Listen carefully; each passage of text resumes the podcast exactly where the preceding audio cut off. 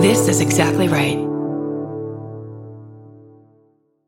If you're like me, you're always looking for a story to dive into. Whether it's a family drama or a mystery to solve, the key to getting hooked is the details. I need rich visuals and intricate storylines, and June's Journey has that and more. June's Journey is a mobile mystery game that follows June Parker, a daring young woman, on a quest to uncover the truth about her sister's murder.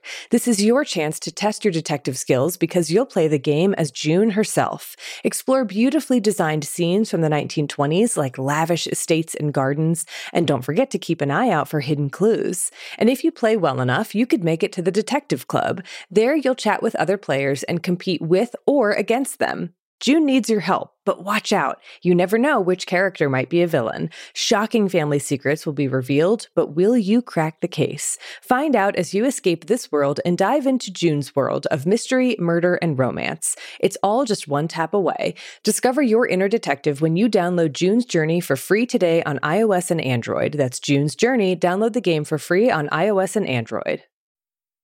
On her second day of life, Kimberly Cowley had congestive heart failure. Considering the vast array of health issues she had been born with hearing and vision loss, a rare condition known as tetralogy of Fallot, caused by a combination of four heart defects, any one of which is a killer expectations of survival were low. Against all odds, Kimberly survived, but the road has been long and often painful. Born in Hamilton, Canada in 1964, Kimberly spent the first two months of her life in the hospital. Her parents were young, and shortly after marriage, her mother became sick. She thought it might be a bout of flu. And then, once she learned she was pregnant, she thought maybe that was why she felt unwell. It was neither. Her mother later learned that it had been rubella, having come into contact with an infected relative in her first trimester. In 1964, the rubella vaccine was still five years away from being available. When Kimberly was diagnosed with congestive heart failure that second day in the hospital, her parents realized the problems were much bigger than they had thought. Those first two months were a whirlwind of tests. All Kimberly's parents were told was that they would have to wait until later in life to see how this translated in reality. Like most children, Kimberly started school at age five, but in all other ways, she was profoundly different from the other kids in her class. Physically, she was the size of a small three year old, and school was an immense challenge. Given no special tools, Kimberly was expected to learn at the same rate as her classmates while missing most of two of her senses. After eight hours of concentrating to hear, see, and keep up, she craved silence and to be left alone, meaning after school friends were few and far between. Often lonely, she grew up being bullied and picked on for her differences. Kimberly's parents were at a loss, not knowing what to do or how to cope. I needed advocates, and they just weren't, she said. My mother had been a bully at school herself and continued that behavior with me. She was unable to relate to my disability. It was hard to get close to my father or brothers too because they didn't try to get close to me. Things became much worse emotionally for 11 year old Kimberly when she was scheduled to have heart surgery. Her classmates taunted her, telling her she was going to die. One parent was allowed to go into the operating room with Kimberly while anesthesia was being administered, but neither of her parents chose to provide this comfort. She went in alone. When she woke up, she smiled, despite the incredible pain, knowing she was alive, proving her schoolmates and the unfeeling world around her wrong. Her surgeon called her a willful, stubborn survivor. These days, Kimberly lives quietly. She has worked in the past, but seldom full time. She exercises daily or risks losing her mobility and is a passionate archer. When she ventures out of her home, it's an exercise in extreme concentration. Kimberly uses a long cane to help her get around. Her life is also about tools. Her laptop has magnification, her Kindle reader is on the second largest font, and she paints her nails with a magnifying glass clipped to her glasses. You get used to being stared at, Kimberly said. The only difference between now and when I was a child is that now I don't care. I just smile. I like who I am and how far I have come. I'm looking forward to the next adventures in my life, she said. I'm a vaccination crusader. If I can save just one life by telling, teaching, and pushing for vaccination, then I know it's all been worth it.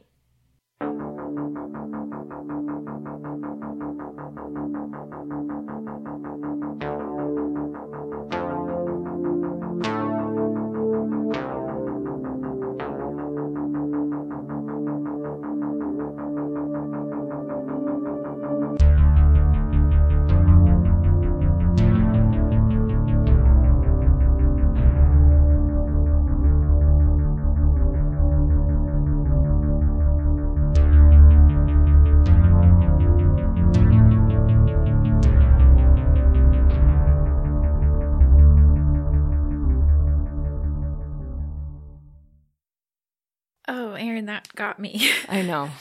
I know. It's, uh, yeah. That firsthand was from Kimberly Cowley, and I found it on a website called measlesrubellainitiative.org. And I will post a link to the full account, so that was excerpts. And also, according to this website, Kimberly is working on a book, so that would be awesome to to check out. yeah, yeah.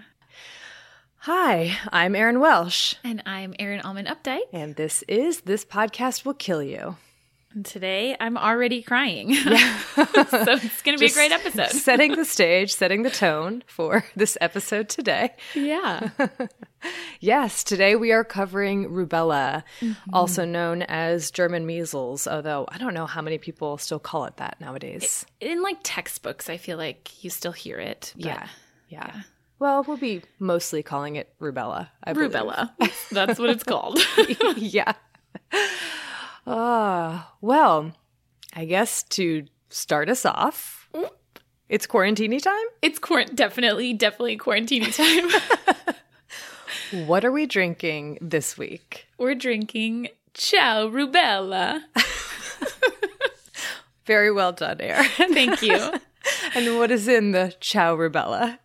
I don't know. Okay, I could tell you. Gin, mm-hmm. cherry juice, grenadine, a splash of soda water, and also a fancy liqueur that's like a raspberry liqueur called Chambord. Cham- Chambord. Yeah, I liked the bottle was really pretty. A very ruby rubella drink. I feel like that's appropriate. Ruby Rubella. Mm-hmm. Yeah, exactly. Mm-hmm. We will post the full recipe to the Chow Rubella on our website, thispodcastwillkillyou.com, as well as all of our social media channels. And that is also where you will be able to find the non alcoholic Placeborita. Oh, yeah. We got you covered. We got you. All right. Is there some, there's some business. I guess we should run down the list of usual suspects before we dive in. For example, we have incredible merch for sale on our website, thispodcastwillkillyou.com. Just click on merch. You can find it.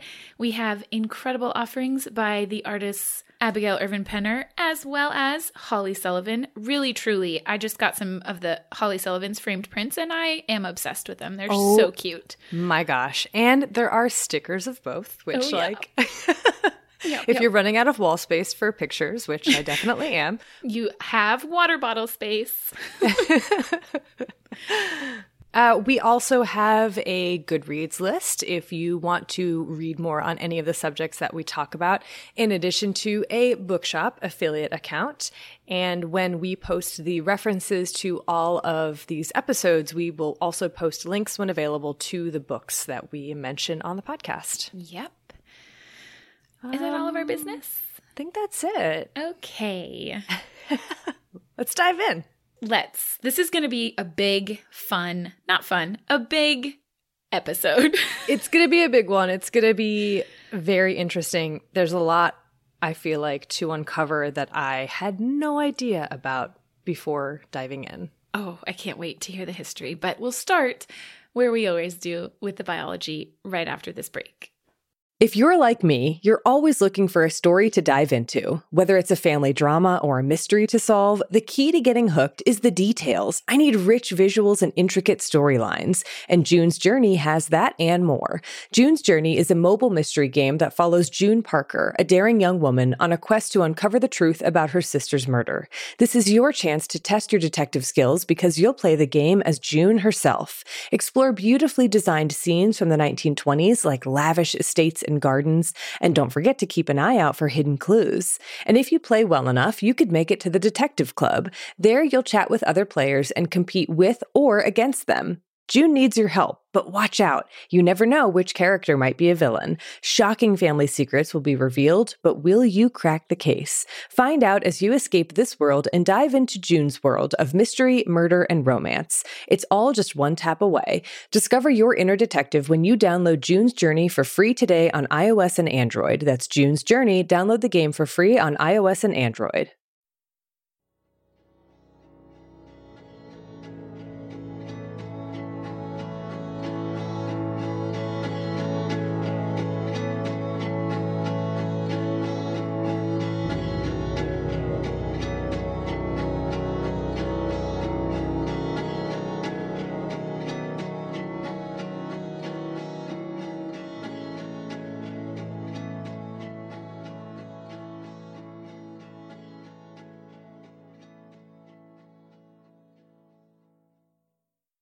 Obviously, we have two major points to talk about today in the biology, and that is rubella infection, like in children and adults, and of course, congenital rubella syndrome, which I think most people listening probably know already. The major complication of rubella infection is the effects that it can have on a fetus if someone is infected during pregnancy, especially and specifically early in pregnancy. When we did our triple E episode, Eastern equine encephalitis, like back in season 3 Mm-hmm. I said during that episode that rubella was another and one of the only non arthropod borne alpha viruses in the family Togaviridae. But apparently in 2018, that was changed Oh. and rubella was reclassified. So it's not really anymore a togavirus. It's in its whole own family called Matonaviridae in the genus Rubivirus. Huh. Okay. I know. so this is a self correction because nobody has corrected me on that yet. I'm shocked.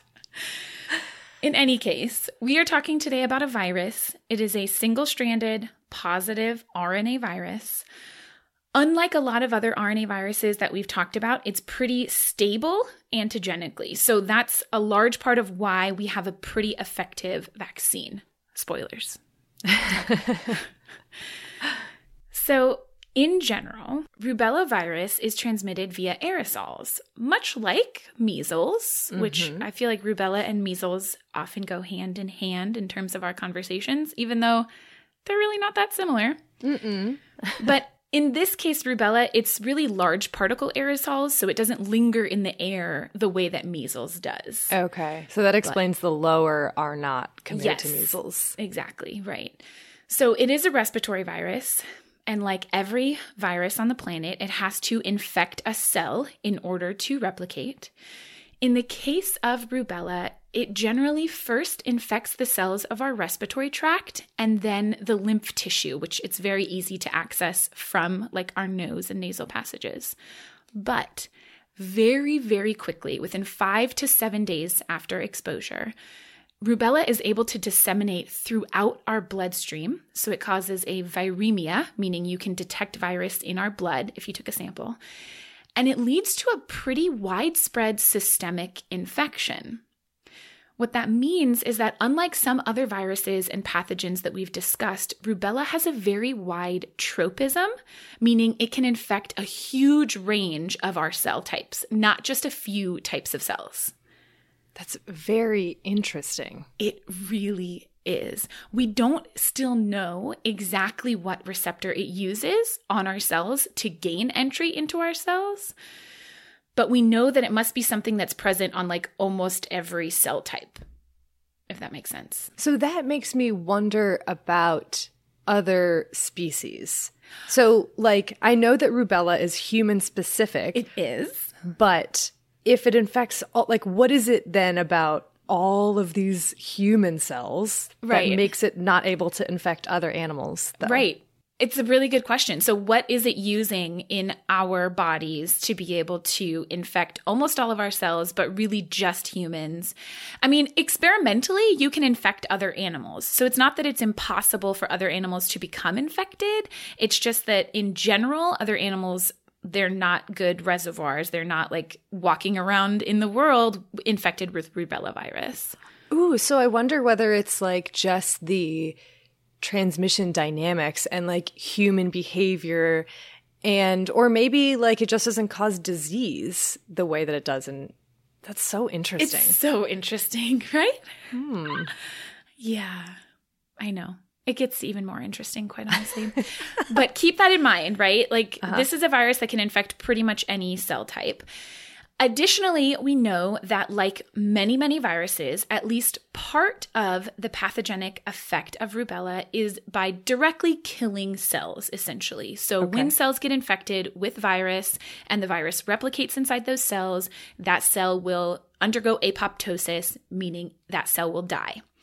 So, at least in part, that is responsible for the damage. That means it's not just our immune reaction or our immune response that's causing the symptoms that we see.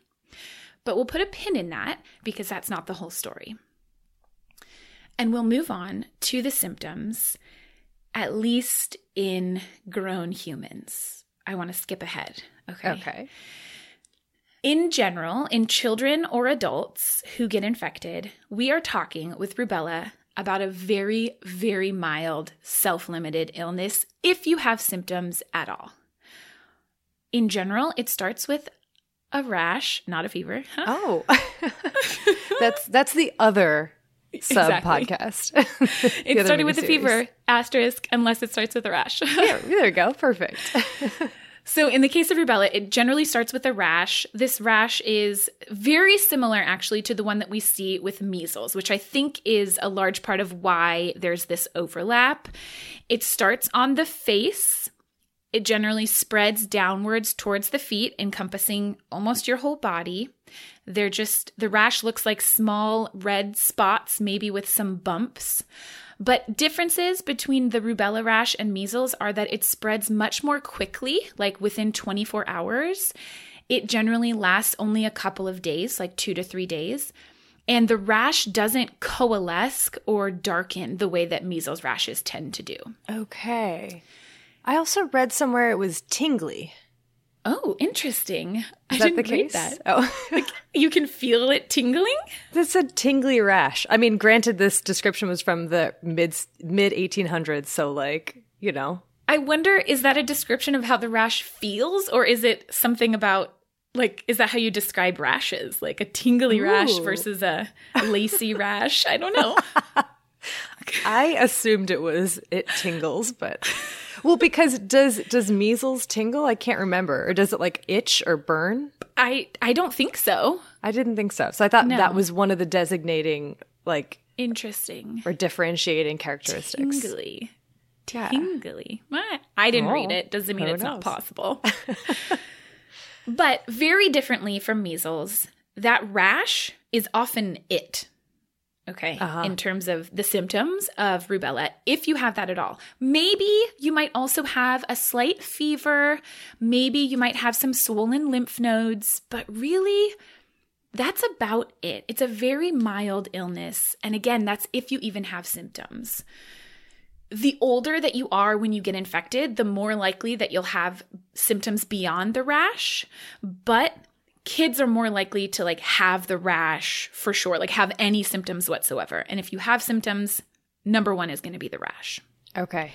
In some cases, you can have things like arthralgias or joint pain, which can last for several weeks, but it's really rare.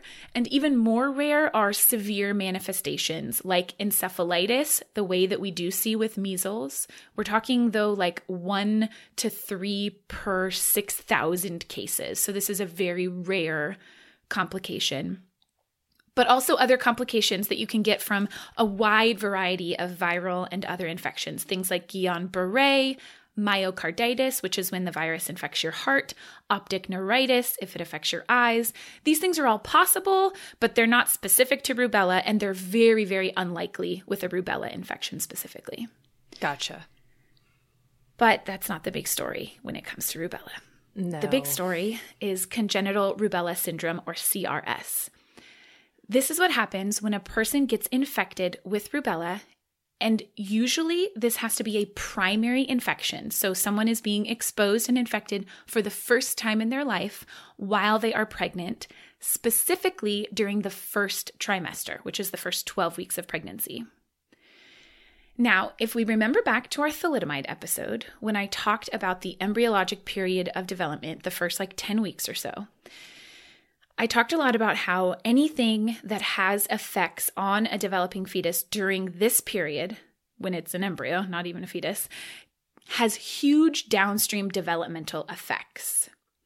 Rubella is one of those infections that can infect a fetus, especially at this early, early stage. Mm-hmm. Essentially, what happens is when a pregnant person gets infected with rubella, as we already talked about, that virus spreads really rapidly throughout our bodies. And one of the places that it spreads and can infect is the placenta and the placental tissue. And then it can travel through that placenta and go on to infect pretty much any cell in that developing embryo or fetus. Now, what exactly happens inside an infected fetus is still not entirely clear, which I think is fascinating. So, yeah. I'm so surprised by that. Me too. But we do know some things, and they're really interesting. There's kind of three main ways that rubella has effects. We know that in grown humans, one of the main effects of rubella that causes symptoms is direct cell death, mm-hmm. right? But in the case of the developing fetus, that doesn't seem to be a main mechanism by which damage is induced. Isn't that weird? I wonder does this have something to do with the fact that we still don't know the receptor and that like maybe I don't know. I mean, does it is it cell death? Okay, so if rubella virus can infect all those different cells that we have, does it cause cell death in all of those cells Great or question. is it just a subset? Very good question. I don't know. And here's an on top of that. We think that at least part of the reason that a fetus is susceptible when it is, and part of why, so this is an interesting, I was going to say this later, but I'm going to say it now. If a baby is born with congenital rubella syndrome, they still harbor rubella virus for months, if not years. And so, in a fetus and a, a newborn, rubella is not an acute infection, it's a chronic infection. So, it's acting very differently in a fetus than it is in a person. Yes. So, how much does that have to do with the fact that the immune system is still under development? Ah, gosh, who knows, right? like, what what are those mechanisms, and what's the interaction with a you know well developed immune system versus a fetal immune system? It gets complicated, but Erin, it's about to get more complicated, so I have to keep going. Wait, but can I ask two questions? Oh, you can try. So, okay, my first question is if it can infect all these different types of cells, Uh huh. Can it also be transmitted through means other than respiratory? Is respiratory just the primary way? Great question. And yes, yeah. So you can culture virus from a whole bunch of different bodily fluids uh, poop, pee, uh, eye conjunctival fluid, um, even by scraping off the skin. Like the virus is in your skin, especially when you have a rash. It's actually in the rash and in non rashy skin. So the virus is definitely everywhere. It's in your blood, but it's at highest level in the respiratory tract. Okay, that makes sense. Yeah. And my other question is in later trimesters uh-huh. or later on in the pregnancy, if someone becomes infected, does the fetus have an immunity? Like, are there any effects? Pause that question. Okay. I'll answer that. I'll address that. Thank you. we will get there, Erin. Let's not jump our guns. Sorry, I got really excited. I know you did. So, all I told you was what is not the main cause of the effects that we see in a developing fetus. I want to tell you what we think are, okay? Because we know some things. okay. and because it gets even weirder. Infection in the fetus results in decreased cell growth and division. So, even if it's not killing cells directly, it's stopping cells from dividing. That's what a fetus does divide cells. But I mean that what that means is that in a developing fetus you have a reduction in cell mass and that can result in not enough cells recruited to shape embryologic parts the way that they should be developed. Okay, so that it's just a non it's a, almost a side effect of like there are so many downstream effects Exactly. from a rubella infection that's not just oh the rubella virus targets those cells or and there's area. more. Talk Okay. about downstream effects. Another cell type, even though we know that rubella can infect a lot of different cells, one of the big problems is when rubella in a developing fetus infects the endothelial cells of the blood vessels. Those are the cells that line blood vessels. We end up talking about those a lot on this podcast. interesting Infection of those cells causes damage to fetal blood vessels, which can downstream cause damage enough that they cause ischemia or tissue death in organs that are supplied by those blood vessels. Mm, so you can have downstream effects of damage to organs because of damage to these blood vessels in the fetus. Okay. I have a question. Okay. Does the timing of infection during the first trimester matter, or is it just sort of any time? Absolutely, the timing matters. So okay. the timing mat the timing is everything in terms of the effects that you see, in terms of the severity, everything. So there's a lot of details in a lot of the papers that I will post in terms of like the exact number of weeks for when you have this effect versus that effect.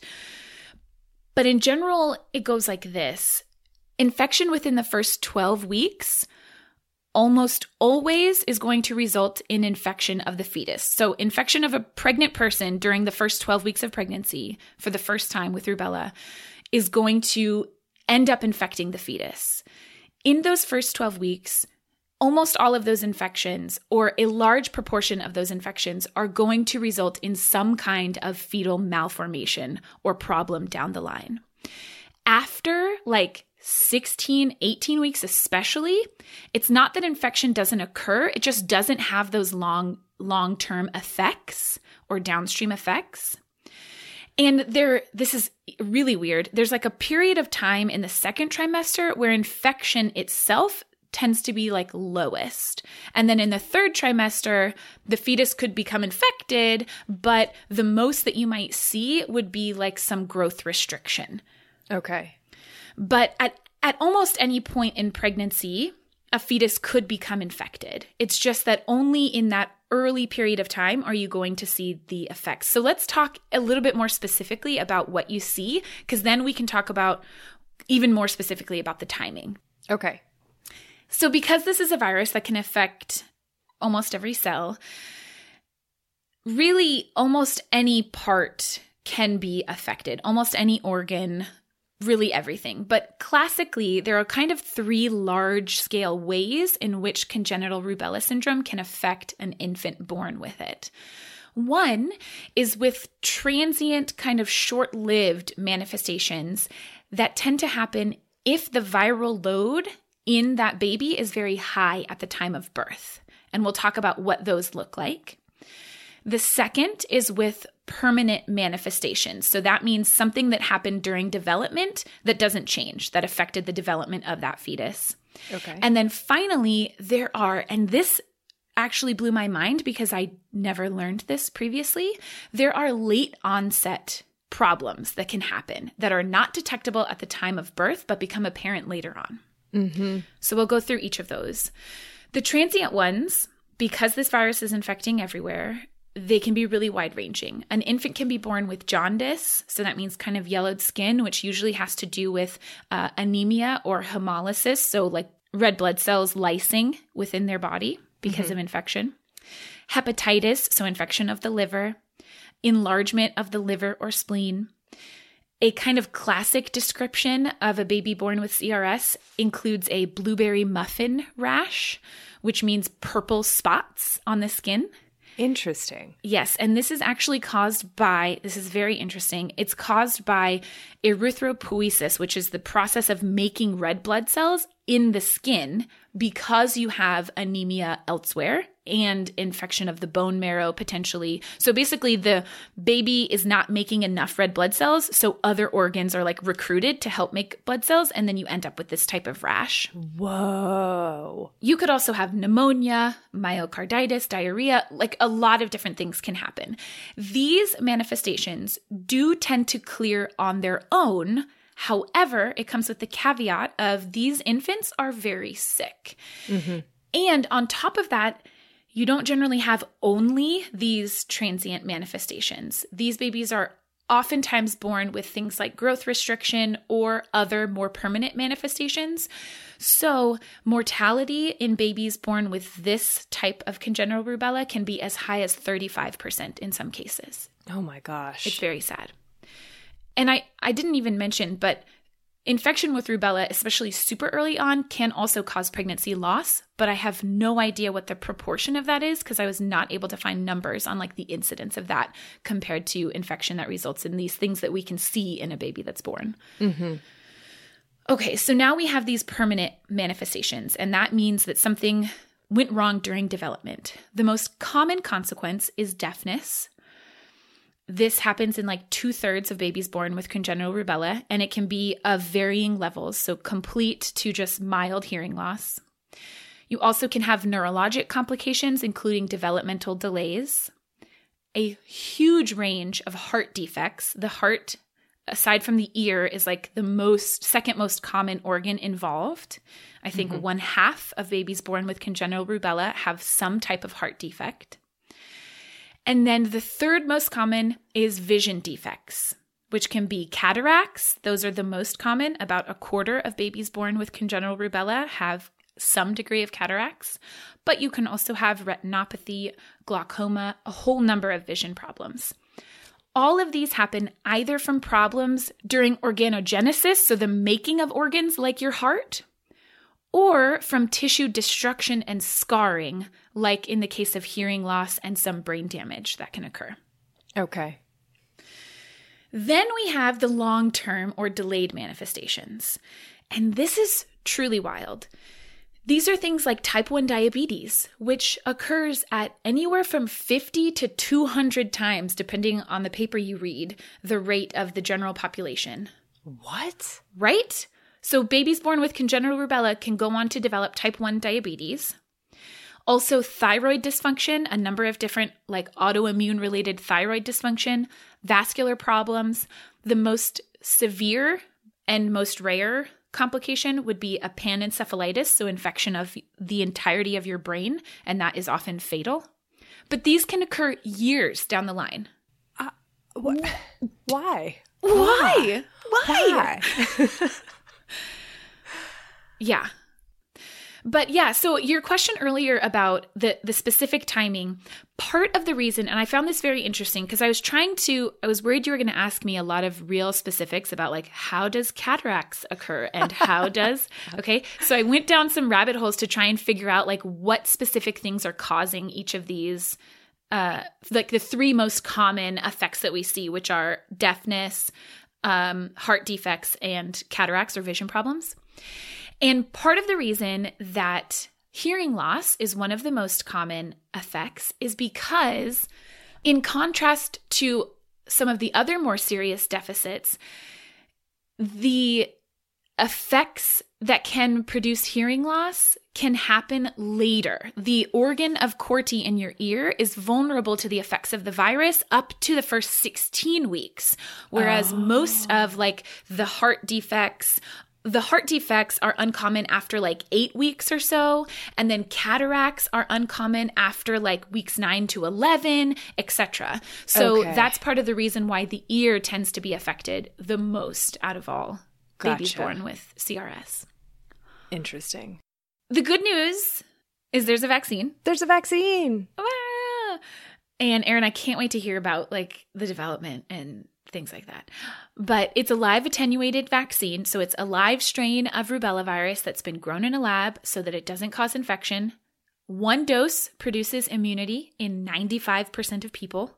That has been shown to last upwards of 21 years, which is phenomenal. It's a good one. It's a very good one.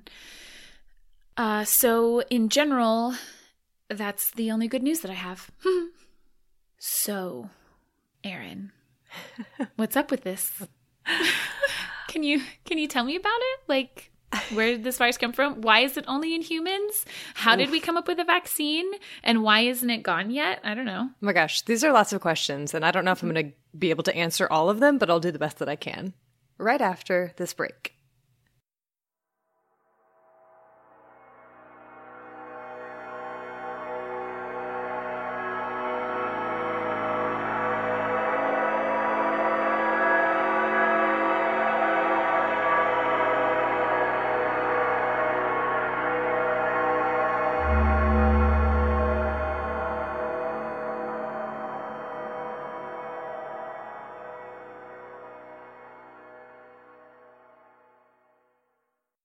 Erin, you asked, where does this come from?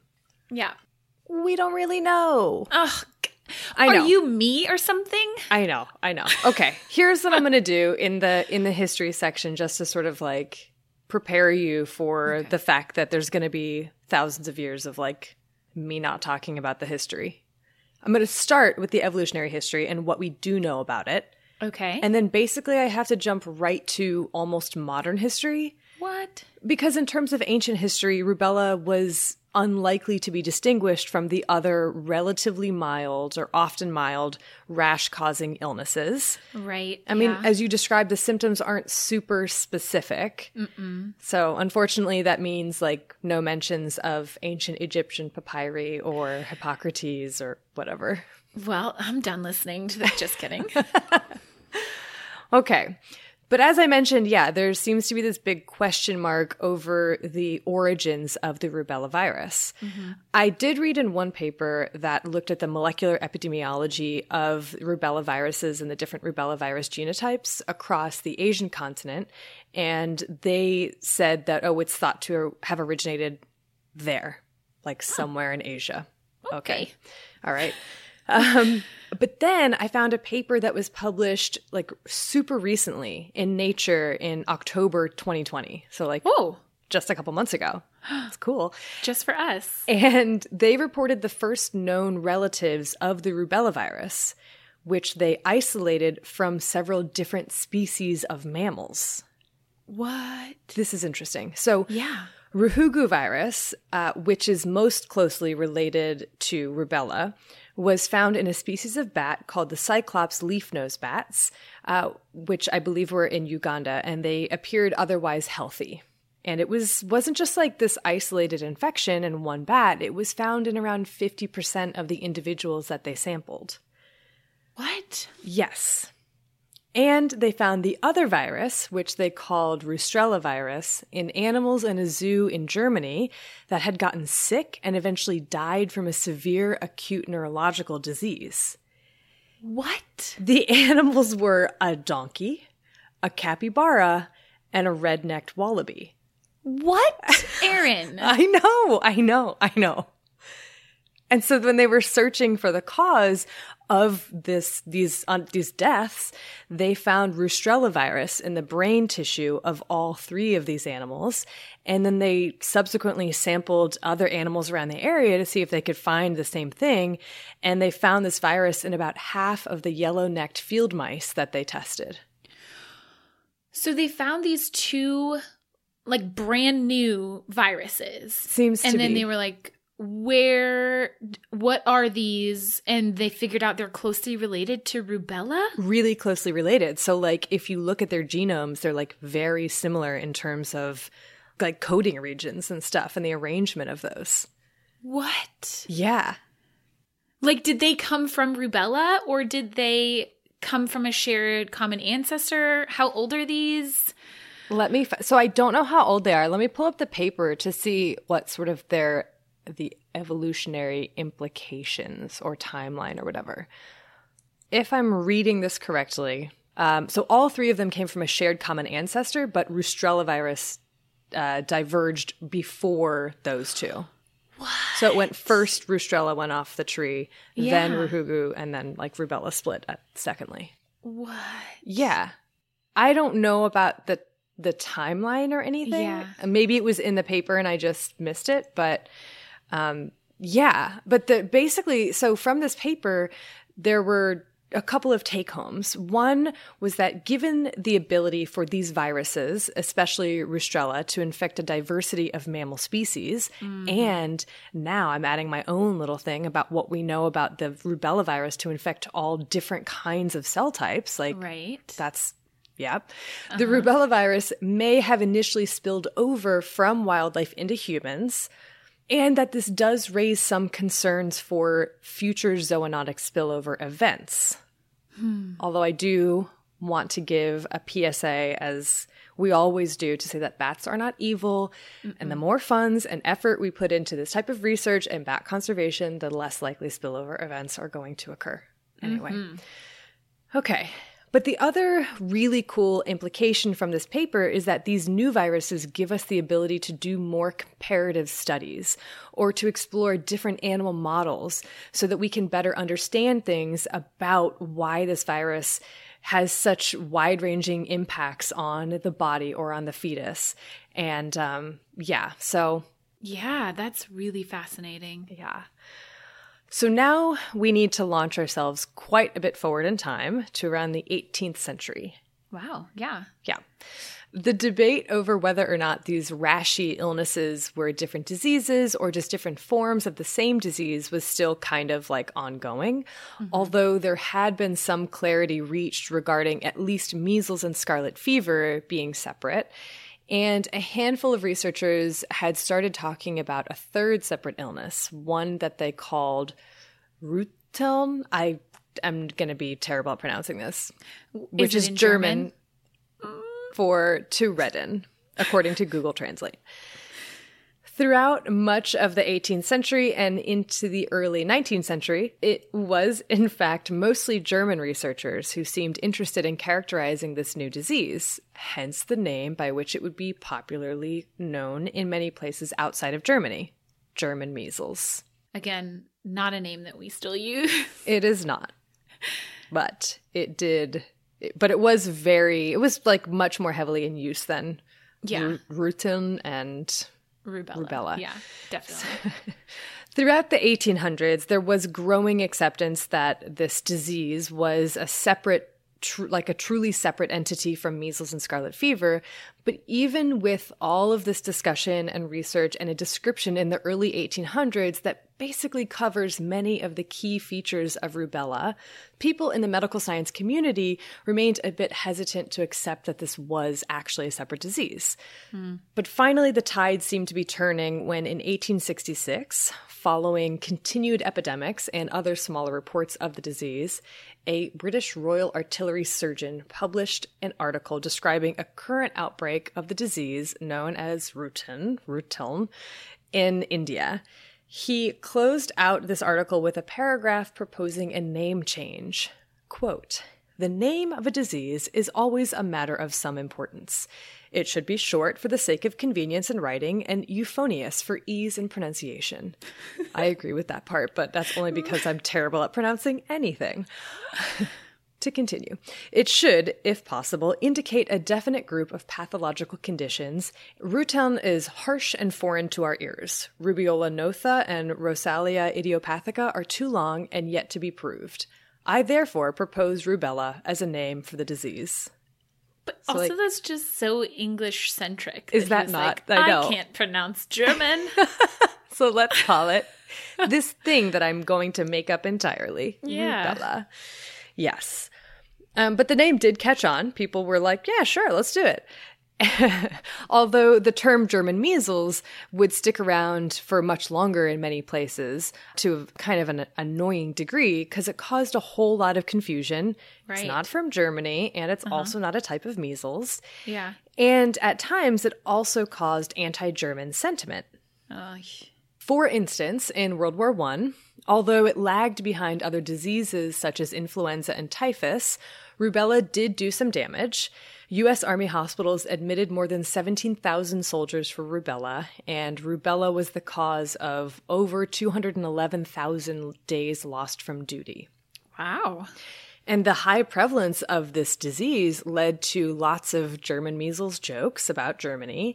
And in World War II, the disease was nicknamed the Liberty Itch or Victory Measles. Like freedom fries and victory measles. Yeah. Oh my god.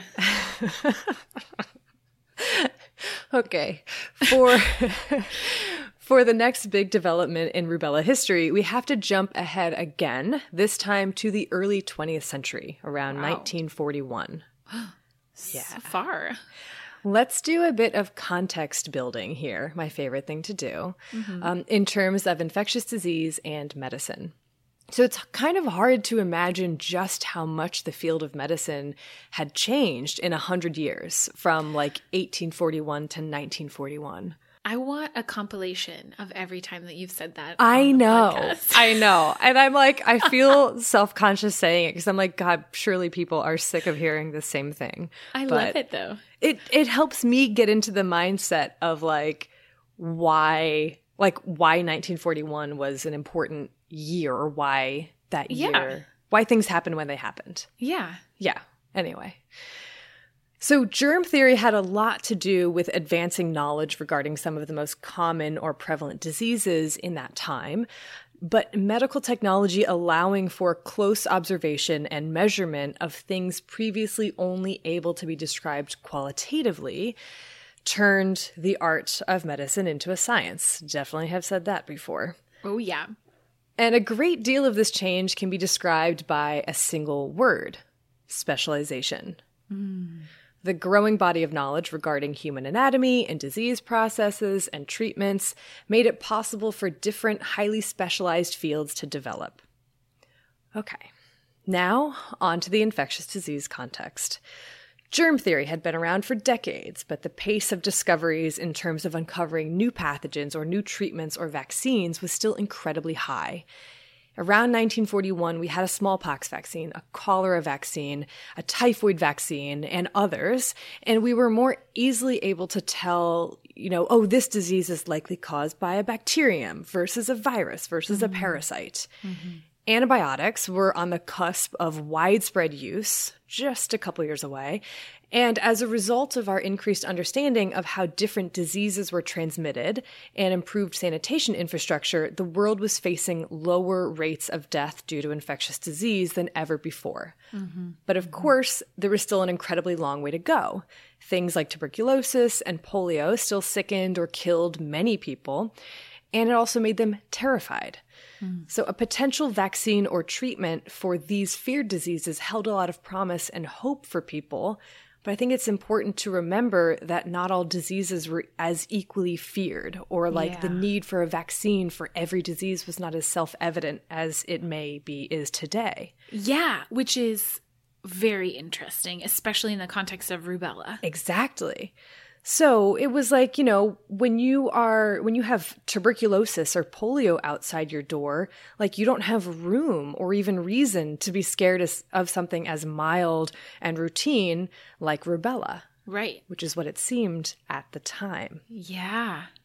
And so while epidemics of rubella were tracked and control attempts were made, and research on the causative agent still continued, it didn't really take front and center the way other things did. Mm-hmm. But that would change starting in 1941. Oh. Australian pediatric ophthalmologist Norman McAllister Gregg there's your specialization. Okay. Yep. had been he'd been practicing for close to 20 years when in 1940 and 1941 he started to notice an unusual number of parents bringing in their babies with the same concerns unusual cataracts or eye infections or other rare eye disorders. And, you know, he had been in the field for a while, and so he recognized that the rate of these conditions that he was seeing was uncommonly high. Mm. And he wondered whether there was some sort of link that was connecting them. And maybe it was unusual for the time, but he was the type of doctor that listened to their patients' concerns and to their hypotheses as to why their kid was sick and what had caused it. He exhibited patience and empathy, at least from what I've read about him. Wow. And one day, Greg, which is it's his last name, but it's really just funny for me to be like Greg. Greg. I see there are two G's here, but like Greg. Greg. So one day, Greg overheard a couple mothers of his patients, so children with rare cataracts, talking in the waiting room about what they thought had caused their child's poor eyesight. One of the mothers wondered out loud whether it could have been the rubella infection that she had early in her pregnancy. And the other mother also mentioned that she too had gotten sick with rubella while pregnant. And instead of immediately dismissing this as another superstition, which there were plenty of superstitions, as no doubt many other physicians would have done, he considered it a plausible idea, mm-hmm. despite the fact that at that point, the idea of an infectious disease affecting a fetus had not really been considered, much less explored. Fascinating, Erin. And so he asked around to other colleagues whether they had seen similar cataracts in babies or young children and if they said yes, he reached out to the parents of those children to ask whether the mother had experienced a rubella infection during pregnancy. Wow. And what he was finding was that a substantial proportion of those women said yes. A hmm. proportion that was at least great enough for him to expand his efforts and conduct an actual, like, official planned study into this phenomenon. Wow. And through this additional research, he found that a rubella infection during pregnancy, especially early on in pregnancy, was associated with a suite of eye problems, but that it wasn't limited to just the eyes. There was hmm. there also seemed to be cardiac involvement in some of the children. In 1941, he compiled his findings into a report that he presented at the October meeting of the Ophthalmological Society of Australia.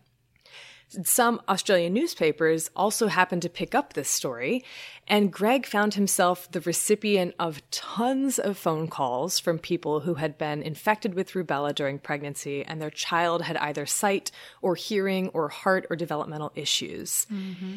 And so, public and scientific interest in this possible link between rubella infection during pregnancy and congenital defects grew, and the bigger picture of congenital rubella syndrome took shape, although that term wouldn't be really used until the 1960s. Okay. Rubella has been likely infecting humans for thousands of years, and so I think it's natural to ask the question why did it take until 1941 for people to make the connection between a rubella infection during pregnancy and congenital abnormalities? Yeah. What was so special about that year or about Dr. Gregg? Mm-hmm. I set up some of the historical context earlier, especially the role that specialization in medicine likely played, but there's more to the story. First, Norman Gregg was notable in that he listened to the mothers in his office and pursued a lead that others may have dismissed due to the fact that A, nothing like it had been observed before, and B, it was originally put forth by women, most of whom weren't medically trained in any way, mm-hmm. or even maybe had received formal education. Mm-hmm. In his writings and interviews, Gregg acknowledged the contribution of these mothers, whose strong interest in their child made them observant and willing to recount any information that might be relevant. In addition, Gregg was not just a pediatric ophthalmologist whose specialization meant he saw a ton of patients from a wide geographic area. He was also a university researcher, meaning he could ah. he could undertake an epidemiological study and do some stats to see whether his research questions were answered, and if so, what those answers were. And the other notable thing, not necessarily about Greg, but about the time period, was that World War II was underway. And the assembly and movement of troops led to widespread rubella epidemics, not just in Australia, but mm-hmm. across the globe as well. Mm-hmm. And those rubella epidemics in the military, of course, spilled over into the broader public. And so the increase in the frequency of those unusual cataracts he was seeing was likely the result of those rubella epidemics. Yep, that makes sense. Whoa, Aaron. I know. It's interesting. I, I just like to put myself in the shoes of like, you know, why why then? Why this then? person? Yeah. You know, it's cool to think about. Yeah, I, I the, the whole epidemics thing about rubella is very interesting too because it's definitely like majority a disease of childhood, but in all populations there before vaccines there was going to be some proportion of people of childbearing age who are still susceptible. So then what causes an outbreak in kids versus in adults versus in people who are pregnant? Like it's just so interesting to think about all of the different factors that would have had to combine to lead to these not just rubella but congenital rubella outbreaks. Like ugh, it's very interesting. Right, especially at a time when, you know, I think the other really key thing is that rubella, at least then, like people knew it was a virus, but they didn't know which virus. Ah, and yeah. diagnosis based on like clinical presentation was iffy a lot of the Yeah. times. It was usually a process of elimination. Have you gotten measles before? Have you gotten scarlet fever before? Yes. Okay, this is probably rubella. This is rubella. Well, and on top of that, there's such a high rate, especially in adults, of no symptoms whatsoever, like a completely asymptomatic infection. it's like over So- 50%, right?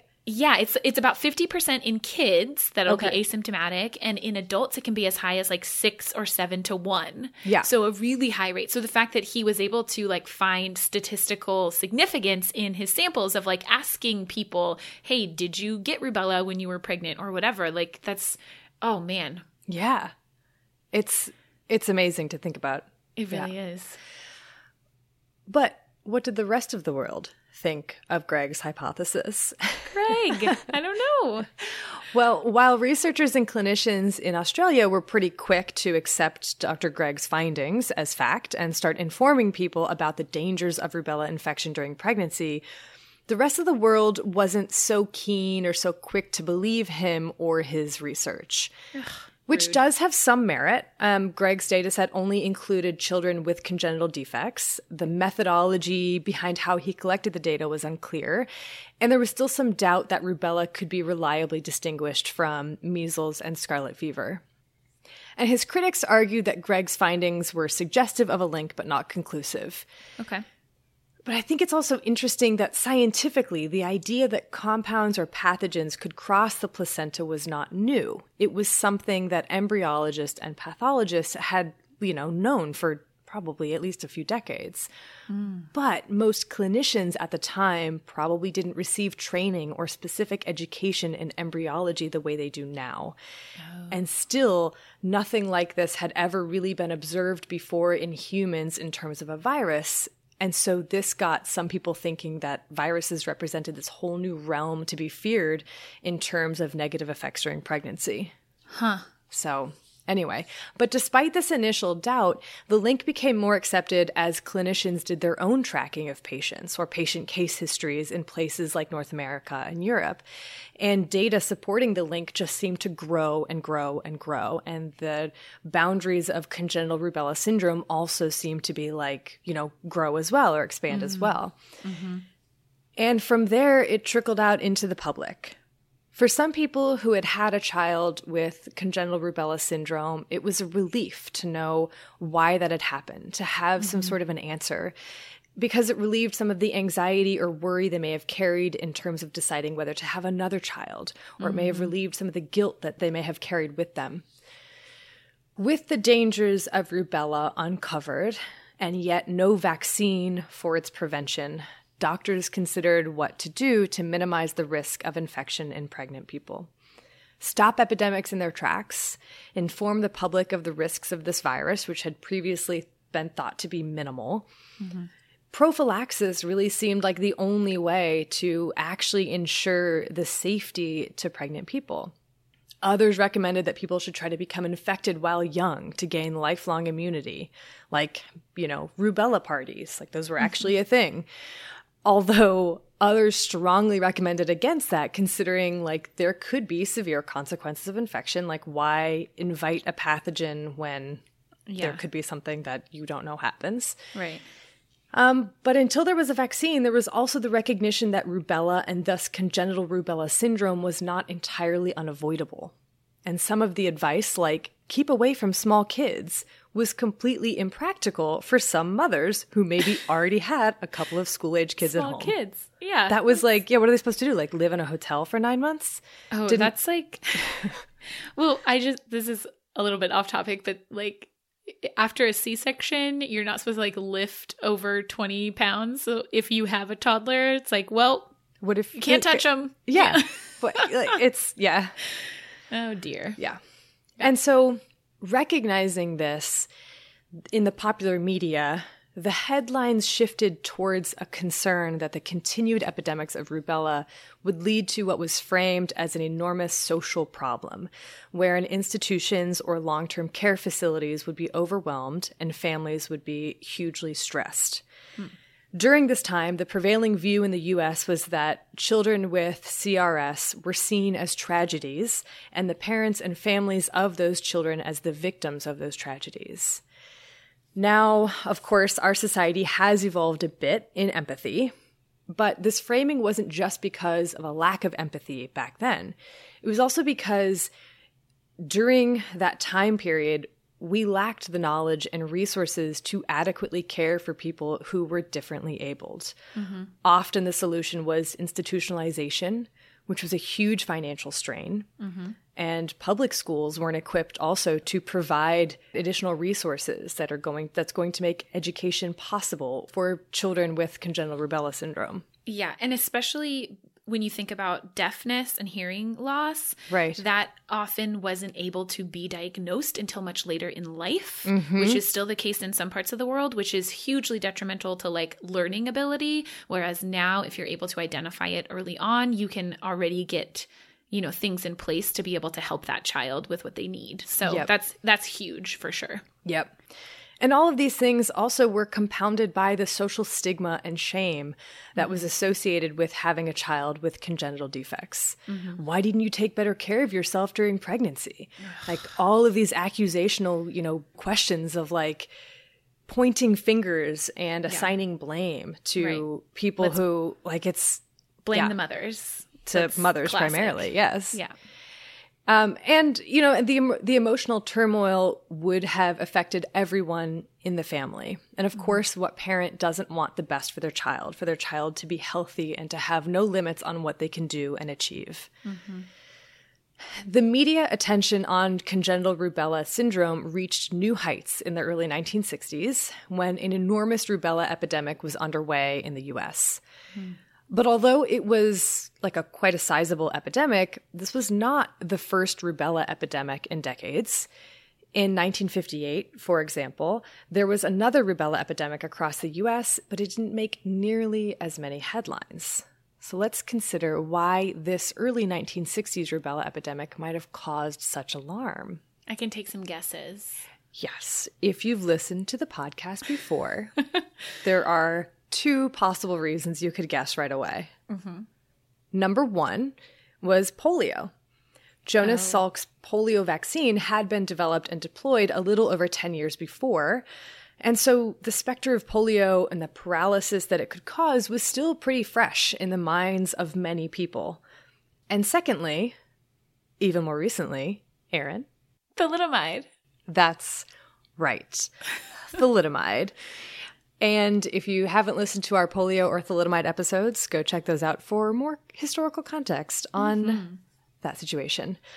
But thalidomide had this enormous impact um, on the US, even though the US largely escaped, not entirely, as we talked about in the episode. Mm-hmm. But people read the news articles and testimonials of parents and saw the pictures of children born with limb malformations. yeah that makes sense And essentially, it put this image to their fears of what could happen with the rubella epidemic, mm-hmm. especially since, unlike polio, there was no vaccine, and unlike thalidomide, it was not safely off the shelves. right yeah yeah The thalidomide scandal of a few years before turned this rubella epidemic from what would have been a largely private matter to a public one.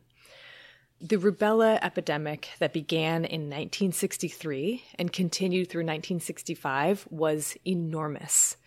Approximately 12.5 million people became infected with rubella, whoa Mm-hmm.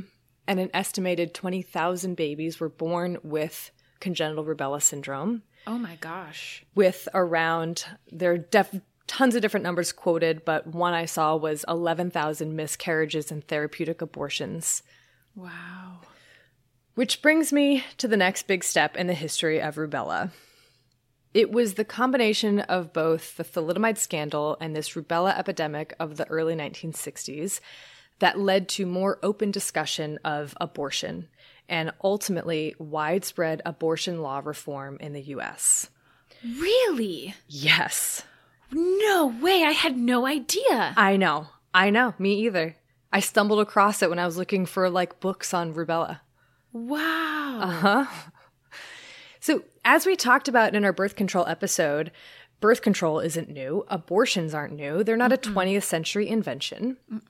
Not at And all although I think we tend to think of Roe vs. Wade as being the moment where abortion came into the open and it had only been practiced in back alleys and in people's basements up to that point, that's not quite accurate. Mm-hmm. During the Depression, for instance, safe abortion clinics practiced openly. But with the conservative moral backlash really only beginning in the 1940s and 1950s, which was also a very politically conservative time. Mm-hmm.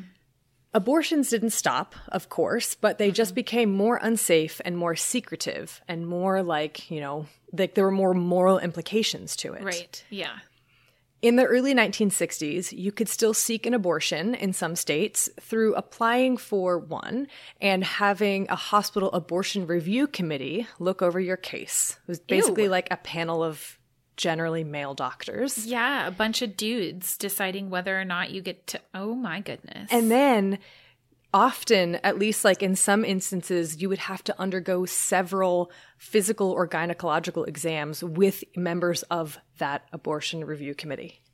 Absolutely not. Isn't that, yeah, yeah, that's appalling.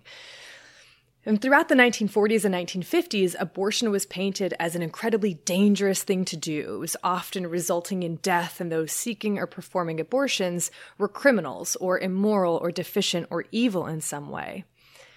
Thalidomide, um, and I highly recommend people read about Sherri Finkbine sometime, um, and this because that also is plays a huge role in the the history of abortion and abortion law reform.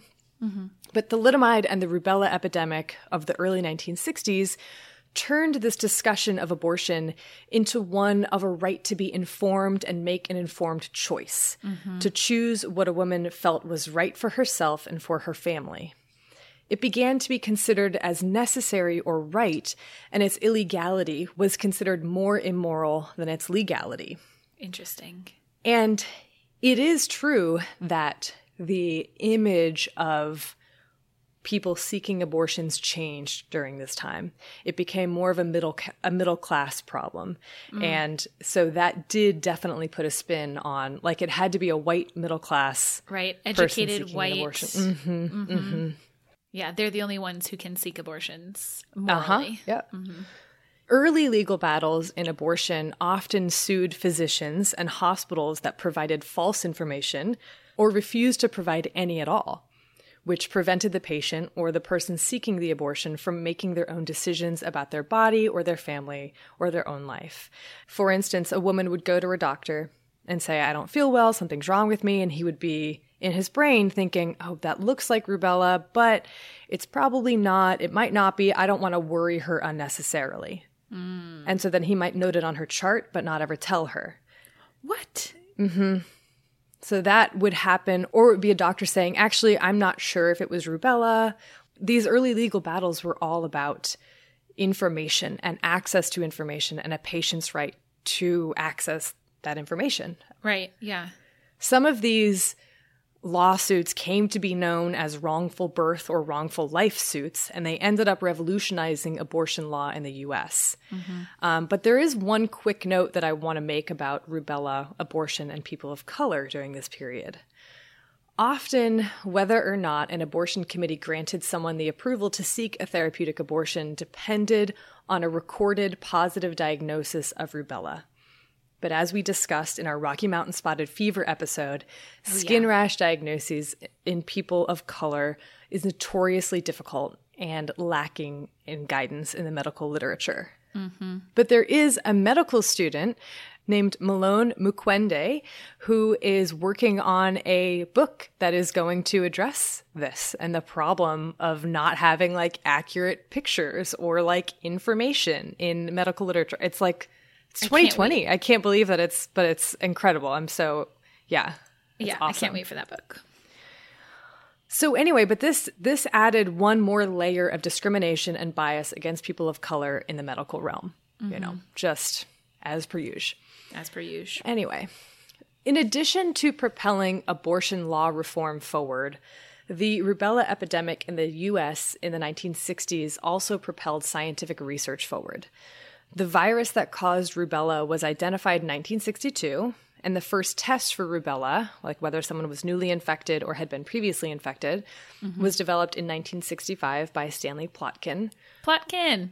I read some of his papers. Yeah. but the biggest goal was a vaccine, which mm-hmm. was seen as the best solution, scientifically and culturally, in light of abortion. Mm. Since rubella epidemics tended to occur every four to six years, 1970 was sort of this looming deadline when the next big epidemic was expected to happen. Fortunately, a live attenuated vaccine was developed in 1966 by scientists at the NIH who agreed to share it widely on the condition that it not be patented. Awesome. And I know, Erin, you were like, I can't wait to hear about the story of the vaccine, but like, that's basically all I have for the development. Yeah, but that I mean, that's what I wanted to know. Like, what was the the impetus be, because for that? exactly, yeah, because Yeah. in the context of like such a mild, generally illness, I was really interested in like what were the factors driving the vaccine development. So Mm-hmm. you answered those burning questions. And uh, so once this vaccine was available, there was a massive vaccination campaign in the US in the late 1960s. And despite Nixon's ridiculous budget cuts and basically like having to depend on an army of volunteers, it would prove to be one of the most successful vaccination campaigns in history. That's um, awesome. Hopefully, to be upset by the COVID vaccine. Um, Fingers crossed. Fingers crossed. By the spring, so here's a quote. By the spring of 1972, 75% of all school children and more than half of all children between one and four years old had been immunized against rubella. From 1966, you said it was developed, 69 is when the this campaign started. and then 60. Wow, so in three years, Yeah. that's pretty phenomenal. It's huge. A few years later, the rubella vaccine would be combined with the measles and mumps vaccine. And by, I don't know, the 1980s, for many people, rubella simply came to mean just the R in MMR. Yep. That's it. Absolutely. Which is fascinating. How fast we forget these things. Oh, yeah.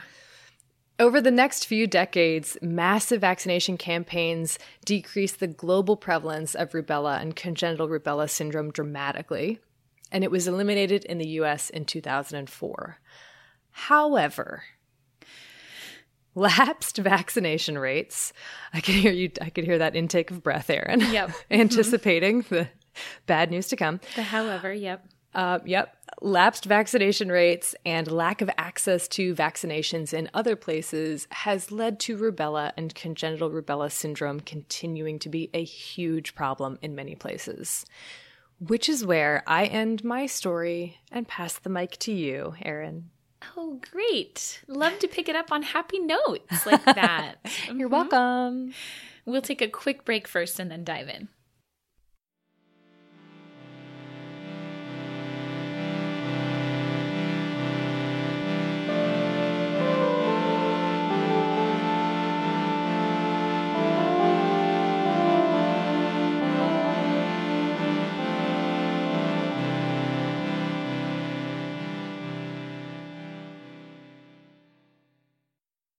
This will be relatively quick and like kind of mostly good news, Erin. That's good.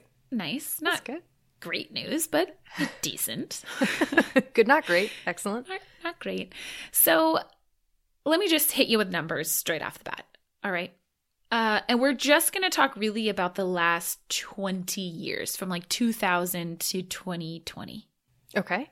Cool. So as of early 2019, 168 out of 194 countries that the World Health Organization like monitors had introduced rubella vaccination as part of their childhood vaccination series. 168 out of 194. So that's a lot. Yeah. Global coverage was estimated, so that means the total number of kids who get vaccinated was estimated at 69%, which was up from in 2000 21%. Wow. Yeah, so that's Wow. pretty great. Yeah.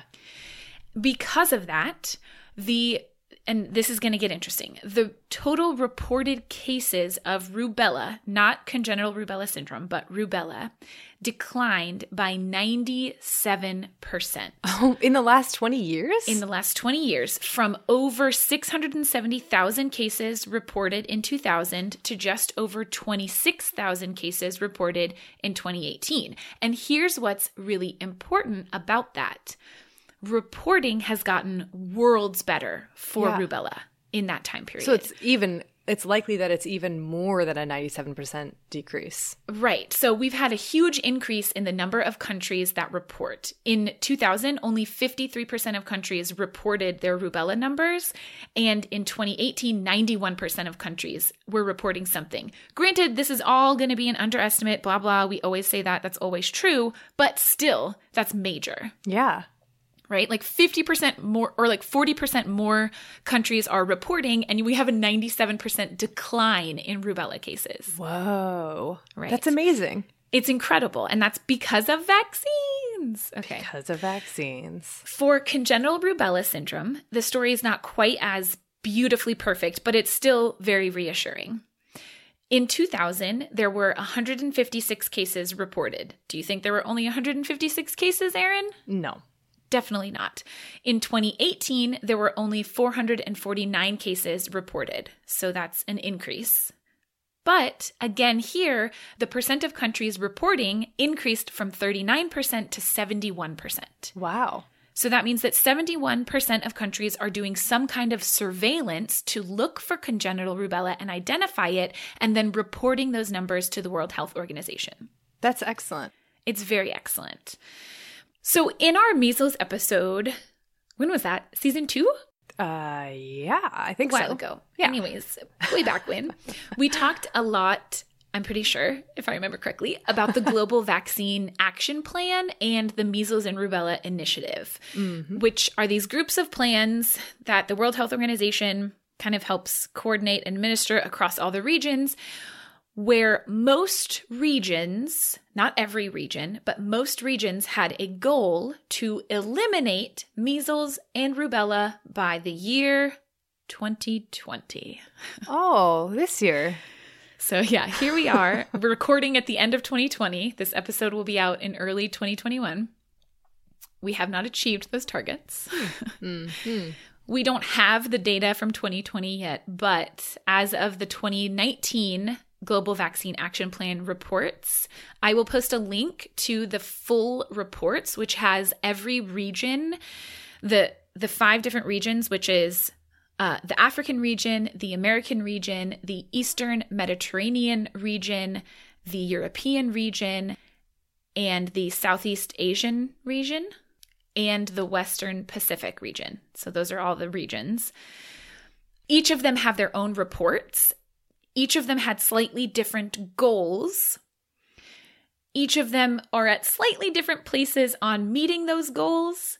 No one has met their goals completely, but every region has made major progress for the That's most good. part on getting towards those goals. Mm-hmm. And the Americas were declared free of endemic rubella in 2015.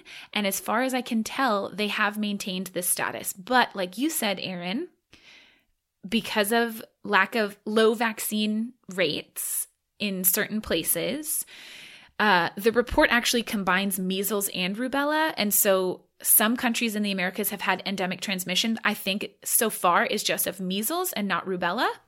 But I mean, that, that that just kind of means that rubella could be not far behind. Right, sure. All it takes is just one. Exactly. Right. Yeah. But still, that's pretty major progress. And I feel like this year, especially, any progress is something that we should celebrate. Yes. Yes. We need some victories. Agreed. So, yeah, I mean, that's pretty much the status of rubella. It's just sort of these vaccination campaigns and trying to make sure that every kid has access to a rubella vaccine. Mm-hmm. I mean, this is a more uplifting ending than many of our episodes. I think so too. Yeah. Yeah. Well, good. I'm glad. Okay. I guess um is it time for sources? Um, yeah, I think so. I read a book called Dangerous Pregnancies Mothers, Disabilities, and Abortion in Modern America. And this is by someone named Leslie Reagan, who is at the University of Illinois. Really Yeah. interesting. Yeah. It was a very interesting read. Um, I, yeah, I really enjoyed it. It was, it did totally open my mind to like, oh my gosh, I had no idea about Yeah. the link between this. Um, fascinating. And then I want to shout out the Nature paper I mentioned by Bennett et al. from 2020 called Relatives of Rubella Virus in Diverse Mammals. Um, and then finally, just a couple other like older papers I pulled the history from one by Cooper from 1985 called The History and Medical Consequences of Rubella, and by Forbes from 1969, Rubella Historical Aspects. And there were a few more um, that I'll post as well. I found a very phenomenal book chapter in Remington and Klein's Infectious Diseases of the Fetus and Newborn Infant, written by none other than Reef and Plotkin. Oh, Plotkin. Um, that was very thorough. And then a number of other papers as well, which we'll link to on our website, thispodcastwillkillyou.com. Just click on our episodes tab and you can find the sources from every single episode we've ever done. 60. Every single one. Oh, 64. Four? Yes. What? Ah. Wow. Well, thank you to Bloodmobile for providing the music for this episode and all of our episodes. And this podcast will kill you is a member of Exactly Right Network. So if you love us, check out all the other Exactly Right podcasts. There's Heck so yeah. many. Heck yes. They make this stuff happen. They make it possible. And you know who else makes it possible is you, listeners. You do. Thank you, thank you, thank you from the bottoms of our hearts. Seriously. From our the bottom of our hearts? For the bottoms of our hearts. Well, so the bottom is the ventricles, which are the From the parts that- ventricles of our hearts. the ventricles of our hearts, specifically the left ventricle. you heard you heard it here first, listeners. Thank you from the left ventricle of our hearts. That's the powerful one. Oh, oh my gosh. Well, okay. Let's let's end this thing. Until next time, wash your hands. You filthy animals.